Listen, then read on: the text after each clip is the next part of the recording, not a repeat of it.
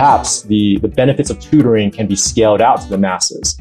And so that evolved to, to Numerade, where, you know, what we realized what we're doing is that we're looking now to imagine if you can digitize and record the knowledge of every single educator or student or anyone who has some mastery over any subject, subtopic, or even way of explaining a problem. Record that and then make it universally accessible to as many students as possible in a very personalized way. Welcome, everybody. I'm Mark Peter Davis, managing partner of Interplay. On this podcast, I interview innovators about their strategies, industries, and decisions. This week, I chat with Nan Ma, CEO and co founder of Numerade. Numerade is democratizing access to STEM tutoring by using AI and short form videos to help kids around the world. What I find so inspiring about their mission is that they're bringing supplemental learning to students that can't afford traditional private tutoring. Interplay is proud to be an investor in this company. And Nan is a really savvy tech founder. He's an ex Googler and just knows how to run a business. Numerade is based out of Los Angeles, Nan's hometown. And in this episode, Nan shares a bit about his personal journey, which is super inspiring. If you follow the thread of his story, it seems as though he was destined to start this company. In this conversation, we cover Numerade, how learning varies across countries, how education is evolving in the US, and so much more. Enjoy. This episode is brought to you by Bowery Legal. Bowery Legal provides a complete range of legal services to high growth companies. They do everything from formation, employment, partnership agreements, stock grants, corporate matters, and venture capital and debt financings. If you're interested in learning more, visit bowerylegal.com. Welcome, Nan. Hey, Mark. Thanks for having me. Thanks for, thanks for being on today. Appreciate it. of course. it. So let's start off. Do you mind giving just a quick overview of your background? Yeah, definitely. So, uh, grew up grew up and raised in LA.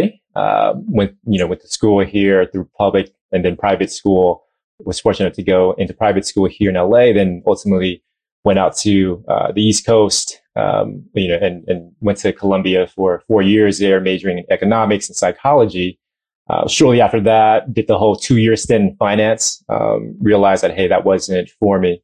Uh, then moved back out to the to the to the West Coast and the Bay Area. Worked at Google for a while, um, a collective uh, seven years.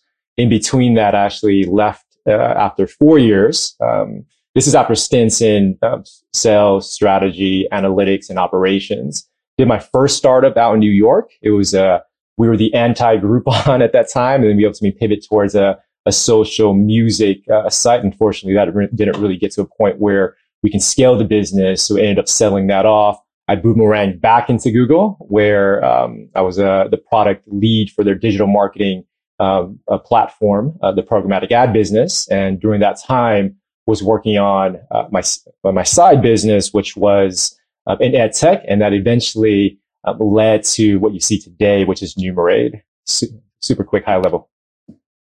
That's awesome. Okay, a couple questions for you. First, what town are you from in LA? I was born and raised in West Covina, so uh, from out there. Yeah, yeah, well, we live in Pasadena now, but I grew up in South Central LA, so east of the 110 freeway, and so uh, definitely an area. Grew up in the 80s and 90s. Um, That's got a tough rap. Was that a was that a difficult childhood for you, or what was the deal? Definitely wasn't easy. Uh, I would say that you know my parents came over as Vietnamese refugees. So we're Chinese Vietnamese refugees, and they were the second wave of migration. So the Chinese had left Vietnam, escaped communism.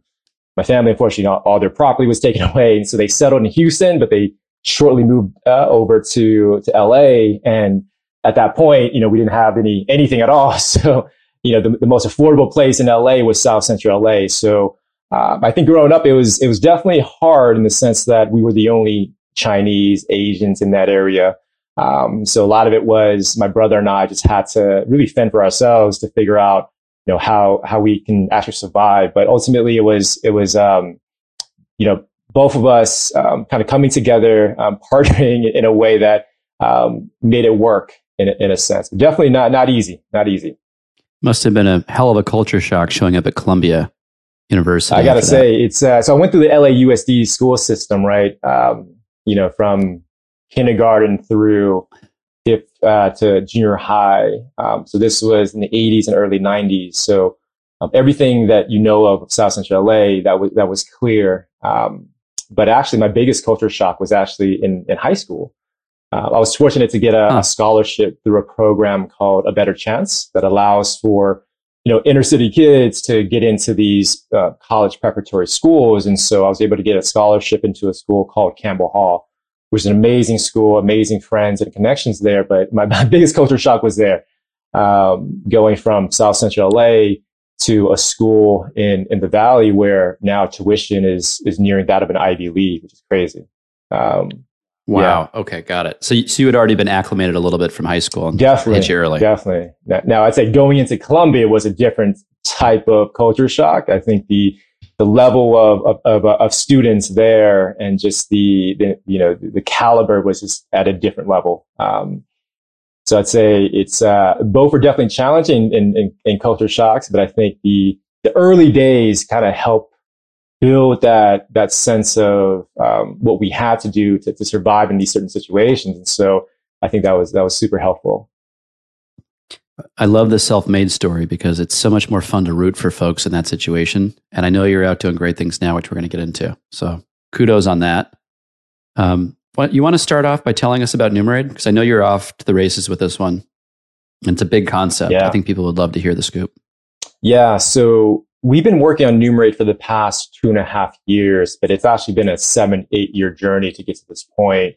And as I mentioned, you know, back in the day when I was at towards the tail my uh, of my career at Google, we, we, were we were starting to to dabble and, and think through really a larger concept within education. And and you know, given the background I had, um, it, it, was clear to myself, my co-founder Alex, um, that there there are these um, discrepancy of access towards educational opportunity, right? And so when we came together, we created a, a different company uh, seven years ago called TutorCast that actually evolved into Numerade. And so what we wanted to do initially was to decrease the cost of tutoring, right? So a lot of my peers at my private school had tutors I would go home, right? And that, that wasn't the case with all the peers I grew up with. And so we wanted to decrease the cost of tutoring by, by building this platform for synchronous tutoring. Now, in a post-pandemic world, and what you see, that's kind of the, the norm now, right? Being able to go online with distance learning. But, but back then, um, this was still new. And so we wanted to decrease the cost of tutoring uh, using the synchronous model. And so we sold it to a lot of independent tutors, tutoring agencies, and even community colleges. The reality was it's really hard to decrease the cost of tutoring using a synchronous model because you're dealing with a finite constraint. Mm. That finite constraint is a tutor's time. So uh, a great tutor in the Upper East Side of New York uh, who's, t- who's tutoring SAT will continue to charge 300, 400, 500 dollars an hour for, for her tutoring. So there had to be a different model. And what we realized was that using a short form video approach can actually work because when we looked at TutorCast, one of the uniqueness of TutorCast was that you can actually record all the sessions. And so an interesting behavior emerged. Students were going back into their, their replays to review the content over and over again. And when we did quality assurance on the, these videos, we realized that tutors were providing these explanations uh, on how to approach certain problems. So the content was interesting and also the behavior of the students was one such that you know they were actually learning deeper by going back and reviewing content in their own space and time but also getting the reps in right? Especially with stem education. You, you had to get the reps in to learn the material. And so that was a, that was a big light bulb moment for us. We realized you know what if we can take that content and scale it out to the masses? And perhaps the the benefits of tutoring can be scaled out to the masses and so that evolved to, to Numerade where, you know, what we realize what we're doing is that we're looking now to imagine if you can digitize and record the knowledge of every single educator or student or anyone who has some mastery over any subject, subtopic, or even way of explaining a problem. Record that and then make it universally accessible to as many students as possible in a very personalized way. And so Numerade was, you know, has that foundation of what we're trying to do. And I would say, you know, as we moved from, you know, the, the original mission to lower the cost of tutoring, you know, we want every single student in the world to not even have to pay anymore for, you know, 50, 40 dollars, even 20 dollars an hour per, uh, per hour for tutor. They can they can actually reap the benefits of tutoring through our platform. And so when we think about what we're doing, um, we're in a larger mission now because we realize what we can do, which is to support students at an earlier age um, to graduate more students into the STEM fields, right? And, and, the reason why we want to do this, I mean, if you look at the past, you know, few few months or 12 months uh, or so and more, uh, it's amazing how we've been able to get to a vaccine in 12 months, right? There's so many more problems and issues facing humanity, and our fundamental belief is that um, graduating more folks into the STEM fields will help alleviate or, uh, a lot of these problems more so, and the rate of progress within humanity would just be accelerated at a much faster pace. And so we want to start young uh, with, with, with, middle school students uh, for now, where the student who is in South Central LA or East LA who doesn't have access to a tutor is able to get the support they need to understand pre-algebra, geometry, trigonometry, and continue to get the support they need because we know within this within this this period oftentimes, um, you know, if you don't get the support you need, you fall off the STEM track.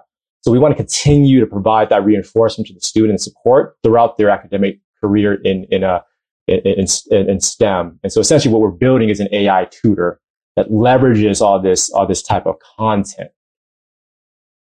So that um, that mission, obviously, the, the, the broader mission, as you know, resonates with us. You know, what we're trying to do, we hope to do, is play a role in helping to accelerate innovation as well. I think it's probably a mission that a lot of people in the entrepreneurial ecosystem share. Uh, but the more narrow tactical approach here of doing that by getting um, delivering access to tutoring to people who maybe can't otherwise afford it. Does that come from your personal background? Uh, the experiences you were telling? It sounds like it evolved the way you tell it out of the work you were doing at Google and what you saw and what you learned. But having, we just went down that rabbit hole in your story a minute ago. When you put those two things together, they do, they do seem to fit pretty well. So is this a, a little bit of a personal mission as well? Or um, is it just merely the opportunity you saw at Google and it happens to sound like it might be a personal mission? Definitely personal mission, right? I, I think that is, as an entrepreneur, I think that that's, that's critical to continuing forward with, with what you need to do to, to get to the next step but this is definitely a, a personal mission. I would say, you know, definitely getting to my into this um, into this high school and getting into Columbia.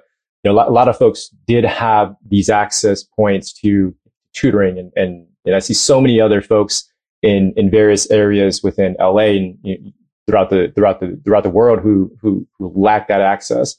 Uh, particularly to tutoring to begin with. And so it is definitely a, a personal mission, but I think with you know, working at Google was, was a, it was a hugely insightful and, and transformative uh, experience for me where it, it, it, it, gave me the insight of um, how technology can play in, in, in, in making information just accessible to as many, as many people as possible. And so, um, I think those two were, were, were key factors to, uh, you know, how, how, how, how, Numerade evolved.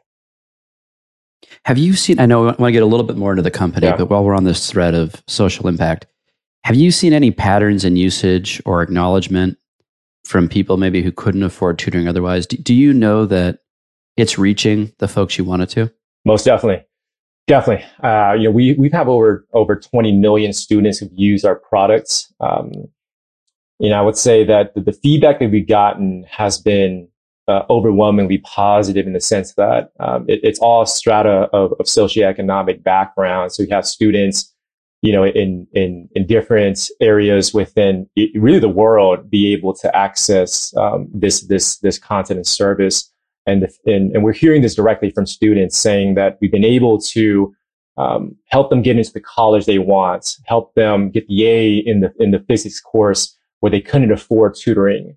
Um, and so, and, and yes, I, I say those are these stories that help us continue on this mission of, of continue to provide the best product and service to these folks.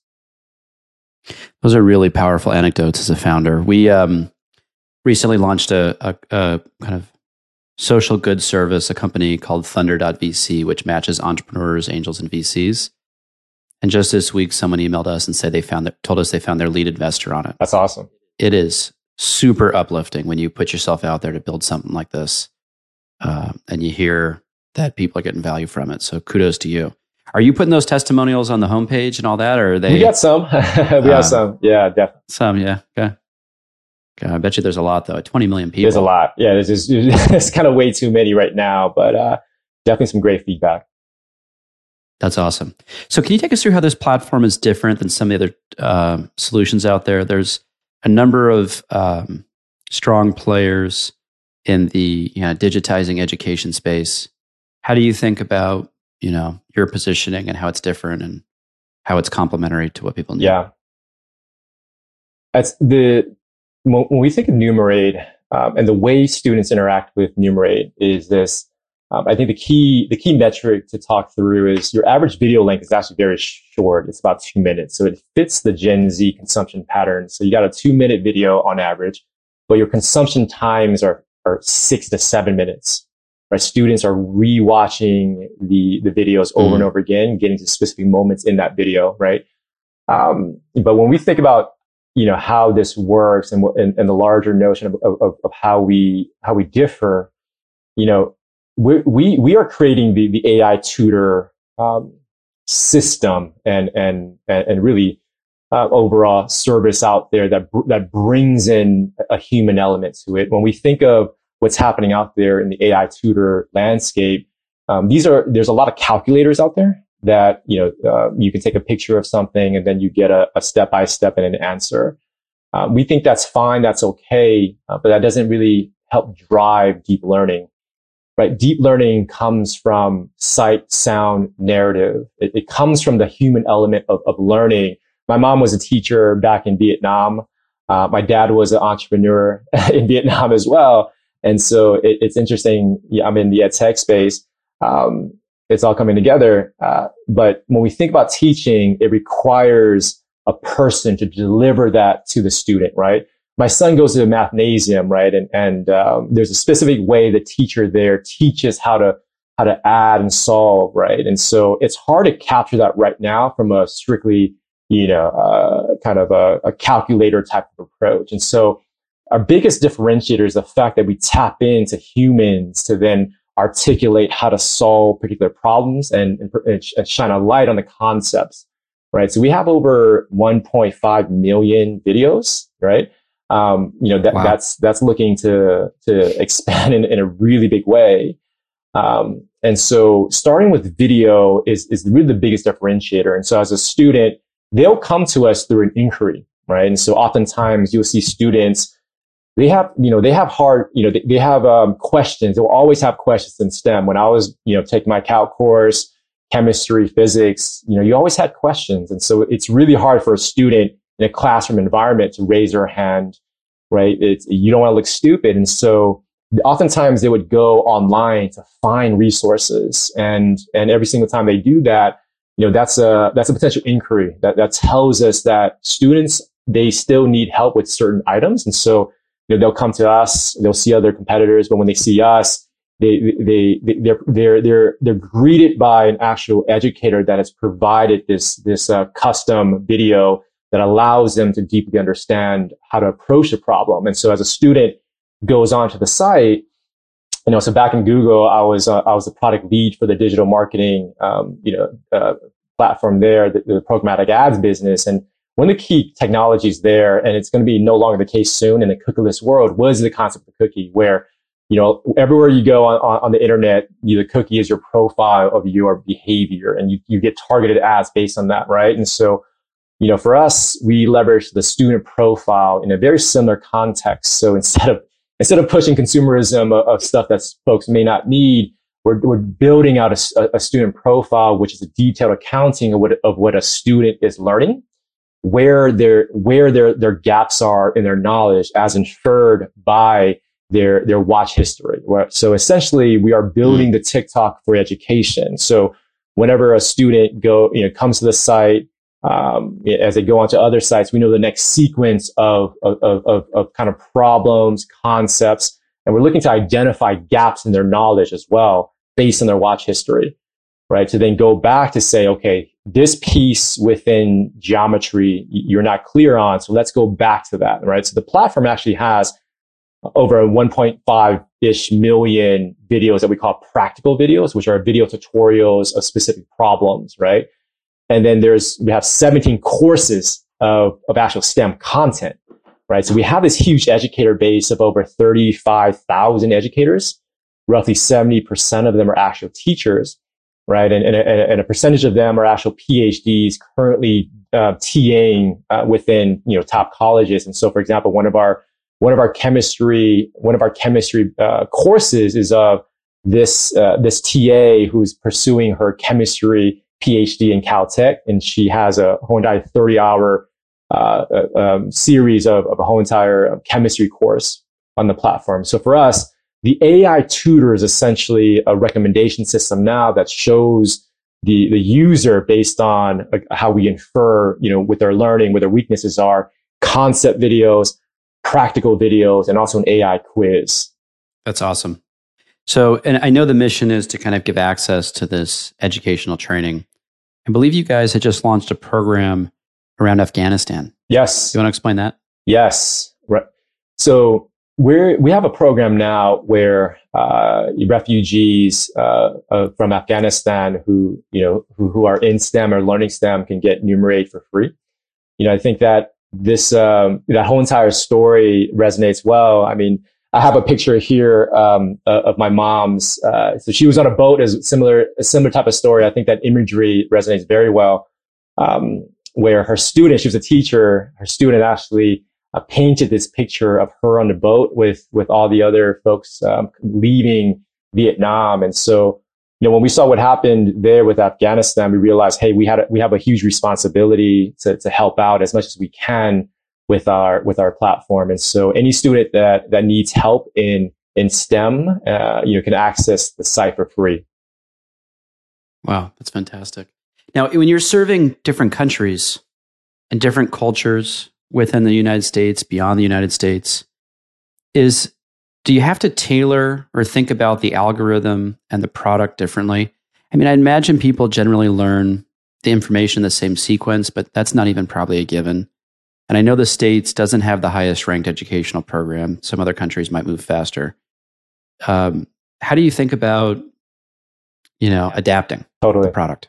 Totally. Um, you know, every single, every single, every single, sorry, um, state does have its own unique curriculum. And so the way we're adapting is really through our educator base and also how we curate um, the curriculum, right? So say, for example, Texas may have its own form of uh, core curriculum relative to, you know, uh, California. And so we do have a system by which we can, we can curate the content into individual playlists that is specific to um, the, the, the, standards of, of a, of a, of, of a state, right? And so, and and I'll say the other piece too is because we have educators from across America and around the world, um, they also bring about getting back to the human element of learning. Um, those uh, those standards uh, and ways of teaching that resonate well with that local community. Got it. So, so you've got just enough volume of videos to adapt for different geography, maybe different cultural needs. Yeah. Uh, and are you doing different language as well? Not yet. Uh, that's definitely on the roadmap. Right now, it's all English. Okay. Now, how, let's talk about education because um, you're obviously deep in this. It feels like your whole personal story has led to this moment, by the way. Yeah. Once you shared uh, your parents' backgrounds as well, it just feels like all roads for a couple generations have been building to here. Um, how is the education, you're closer to it than I am, changing in the US? I mean, we just went through a pandemic. I know that had mm. great effect. Um, what, what is happening in the US market? It, again, I know you're focused uh, in the business side on tutoring, um, but I'm interested to hear your broader perspective on education. Yeah. And how it's evolving in the US. There, I think there's a short term evolution um, where there's a larger responsibility that we have as an organization. Um, but I think there's also a mid and longer term impact of, of COVID. I mean, clearly the adoption is, is, the biggest one, right? So you have you, have less of um, you know what, what COVID has provided, uh, especially for parents, is a window into what is happening in the class. And I think what is clear is that um, depending on where you are, um, you know, this was the case for me with my first grader. You see what was happening. You did see teaching towards the mean because you had to, it, it was just a, it, it, was just the case. It was a one to many type of, of teaching situation. So, you know, the, the current system or uh, of education has been outdated for the past 50 plus 100 years. It's a one to many model. That model, um, I think COVID has shined the light to say that it just doesn't make any sense at all. There's certain students that need more help. There's other students that don't need that much help and they actually need to be accelerated on a different track. Right. And, and, and, and the current system doesn't really fit that mode. And so going forward, fast forward, it's happening now. You're seeing more parents take their students out of public school, and homeschooling their students, right? Um, you're seeing a lot of that happen. And what, what we believe what's going to happen in the next, you know, five, ten years is acceleration of, uh, of choice for, for parents to understand and figure out, okay, where, you know, who, who, who, who, you know, what's the best educator for their student? Um, what, what's the type of content in which they can, they, they can, uh, they can receive? But we believe that everything will be personalized in a way where every single student who wants to learn or needs to learn, say, pre-algebra, calculus, trigonometry, can get that in a way that is highly personalized to them in these mo- in these modules, right? So uh, think of a situation where um, a student in South Central LA who doesn't have access to an AP uh, computer science um, teacher, right, um, can can, mm-hmm. can get that instruction that's highly personalized to that student and, and get the credits they need as well. Now, granted, there's issues inherent in a lot of that too with uh, the digital divide and, and how much you can get from a hardware and Wi-Fi standpoint. But we believe the future of education is one that's going to be highly personalized. Content will still be king, but it's really the best content. Being able, being able to tap into the minds and knowledge of the best educators, but also the best students, right? That, that actually have some insight into trigonometry. Capture that in a way that, that resonates with the student to continue that learning process over and over again is what we see the future to be. That's interesting. So if, if you, if you went internationally, um, how does that change your business, right? You're based in LA, yeah. your content's in English. Obviously the language has to change. What else happens that's different for this is I'm asking this less for you and more as a case study for entrepreneurs listening who are considering an international play. Yeah. What do you need to do to be successful going abroad? Yeah. I think what's very important, and this kind of gets back to what what's needed to be successful to even begin with. I think it's I think it's team. Um, I think having a localized presence is is very critical. Um, Why? Why? Why do you need local people?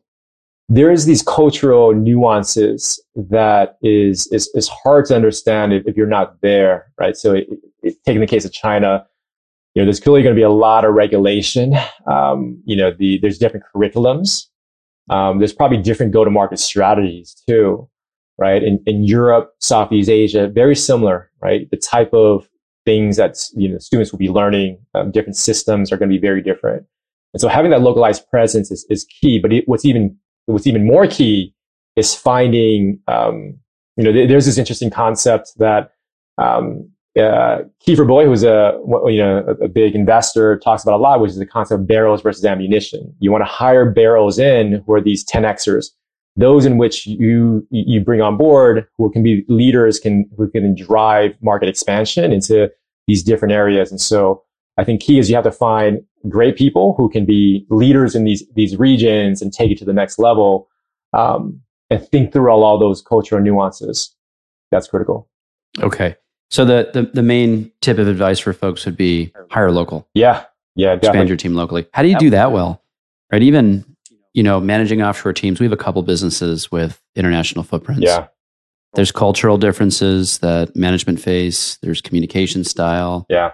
There's different um, values yeah. in some areas right? Some countries are less progressive. How do you uh, any tips for navigating that or preparing for that at the very least? I think it's tough. I, I do think it starts with finding the right set of folks to be your your leaders in market. Um, you have to be a lot first of all finding them is the hardest thing.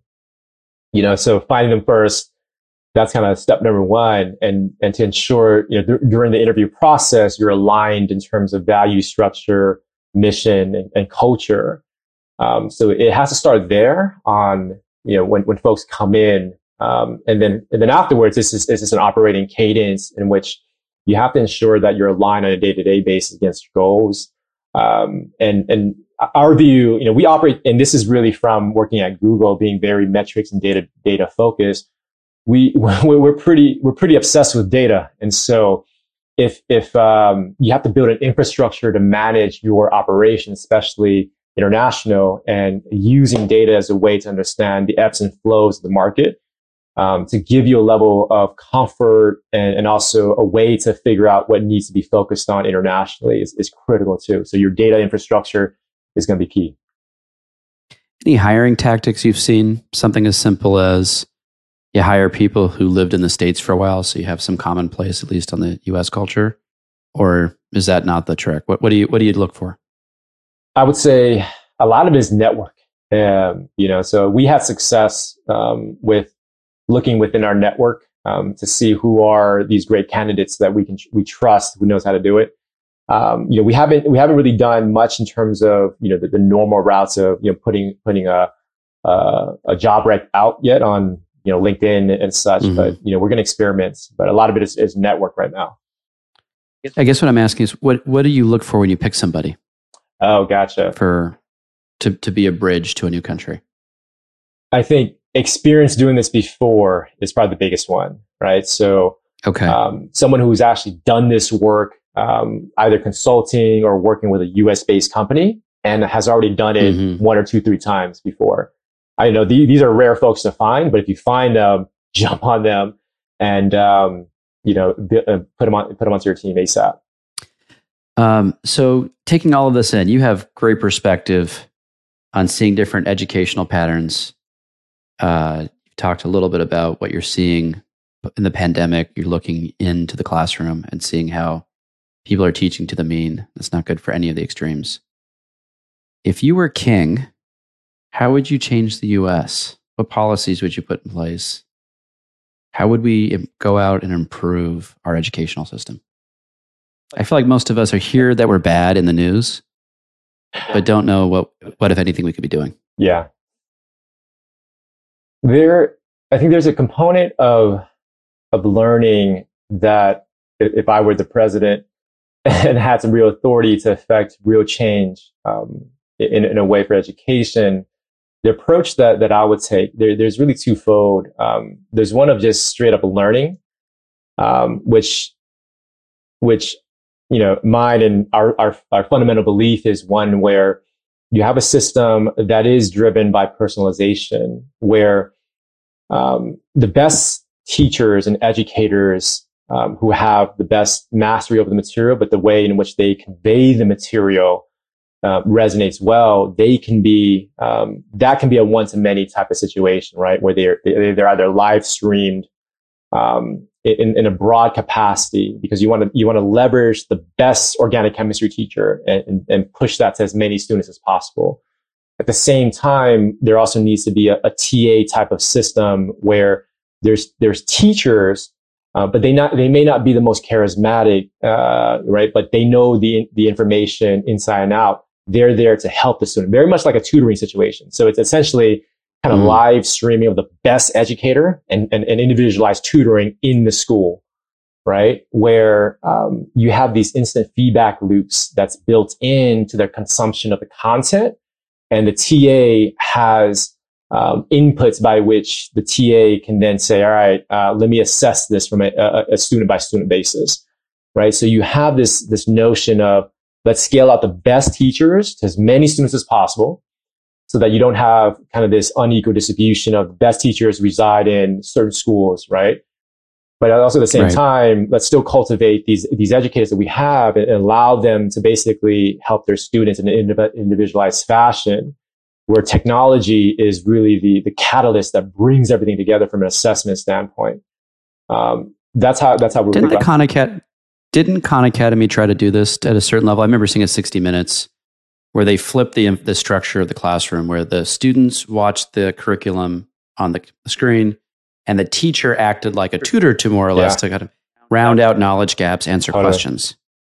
Has that worked? Is that a, is that the better model or that that is a better model and, and, and khan academy really paved the way towards really the, the future how flipped learning should be right um, you know the the reality is you need a model where you can find the best teachers and those the, the best teachers should should be you know there should be a constant flow of them that then scales out to as many students as possible but that that is the right Okay. model now you said if you were president, but I asked if you were king, you would have uh, t- a twofold strategy. So that was fold one. What's the second piece of it?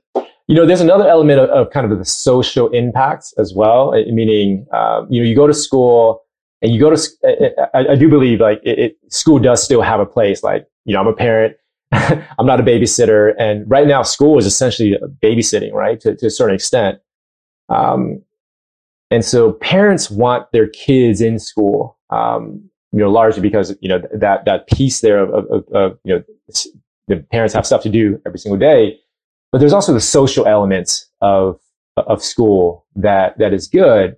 There's good and bads of it, right? And so it, it's crazy. We saw yesterday Facebook's takedown. That's incredible. Six hours of just disruption, and um, it's interesting. But you know what has happened there? Completely wild. Yeah. um, you know, what happens in the playground could be good or bad. Um, we need to figure out ways in which we can continue with with reinforcing the good on how humans can interact with each other. Right? It, it's crazy because my son is in second grade. As he gets into third, fourth, fifth grade, his influence will be um, his his peer set. That's going to influence his value structure, his habits, but His way of thinking. Um, and so I'd say the second part is figuring out, and we ha- I haven't really thought like cracked this piece yet, which is you know how actually build a system by which students can actually still learn to interact with each other, uh, build friendships, learn leadership. Maybe, maybe it could be these extracurriculars. Like my son goes to basketball, he's learning discipline, he's learning leadership, he's learning, he's learning teamwork, um, you know that that type of stuff. And so um, it could be extracurriculars, right? Like you you actually fund that more and allow every single student you know the ability to, to go to a, a, a basketball practice you know um, and not have to not have to pay for it or something like that it could be super interesting to round out that extracurricular piece Last couple questions here. Look, you, you've been at this. I know Numerade's going to be big. Um, we're investors in the company. We're big fans of what you're doing. Where do you see yourself in 10 years? Where's all this going? right 10 years from now every single student in the world will have an access to her own tutor in the form of an ai tutor that's that's uh, deeply relevant um, and help that student along her whole entire academic journey from elementary school through college and grad school right um, that's really where we want to get to um, and, and that's What does that mean for society if everyone's Yeah. kind of maxing out? you know th- this this gets to this this uh, this notion of you know in the entrepreneurial journey is very similar to this as well where and i think we're biologically wired this way where um, y- individuals need to stretch themselves uh, as much as they can because that unlocks these biological mechanisms that activate certain dna right and so on the, the stem track is very hard very hard you need support along that whole entire journey um, some students are extremely smart. They may have the resources they need as well to continue and be and accelerate on that track, but the majority of students do not. If you're able to provide students with this type of support early days, then the output of that is a realization of potential in a way where it leads towards an advancement of, of humanity at large, right? So a lot of the problems that we face, climate change, all these things, um, the intent is that you would reduce a lot of those issues, but you have a a, a, faster acceleration of just overall innovation, right? And so um, I look forward to that day, and I hope that we'll have a small piece in that to help accelerate that.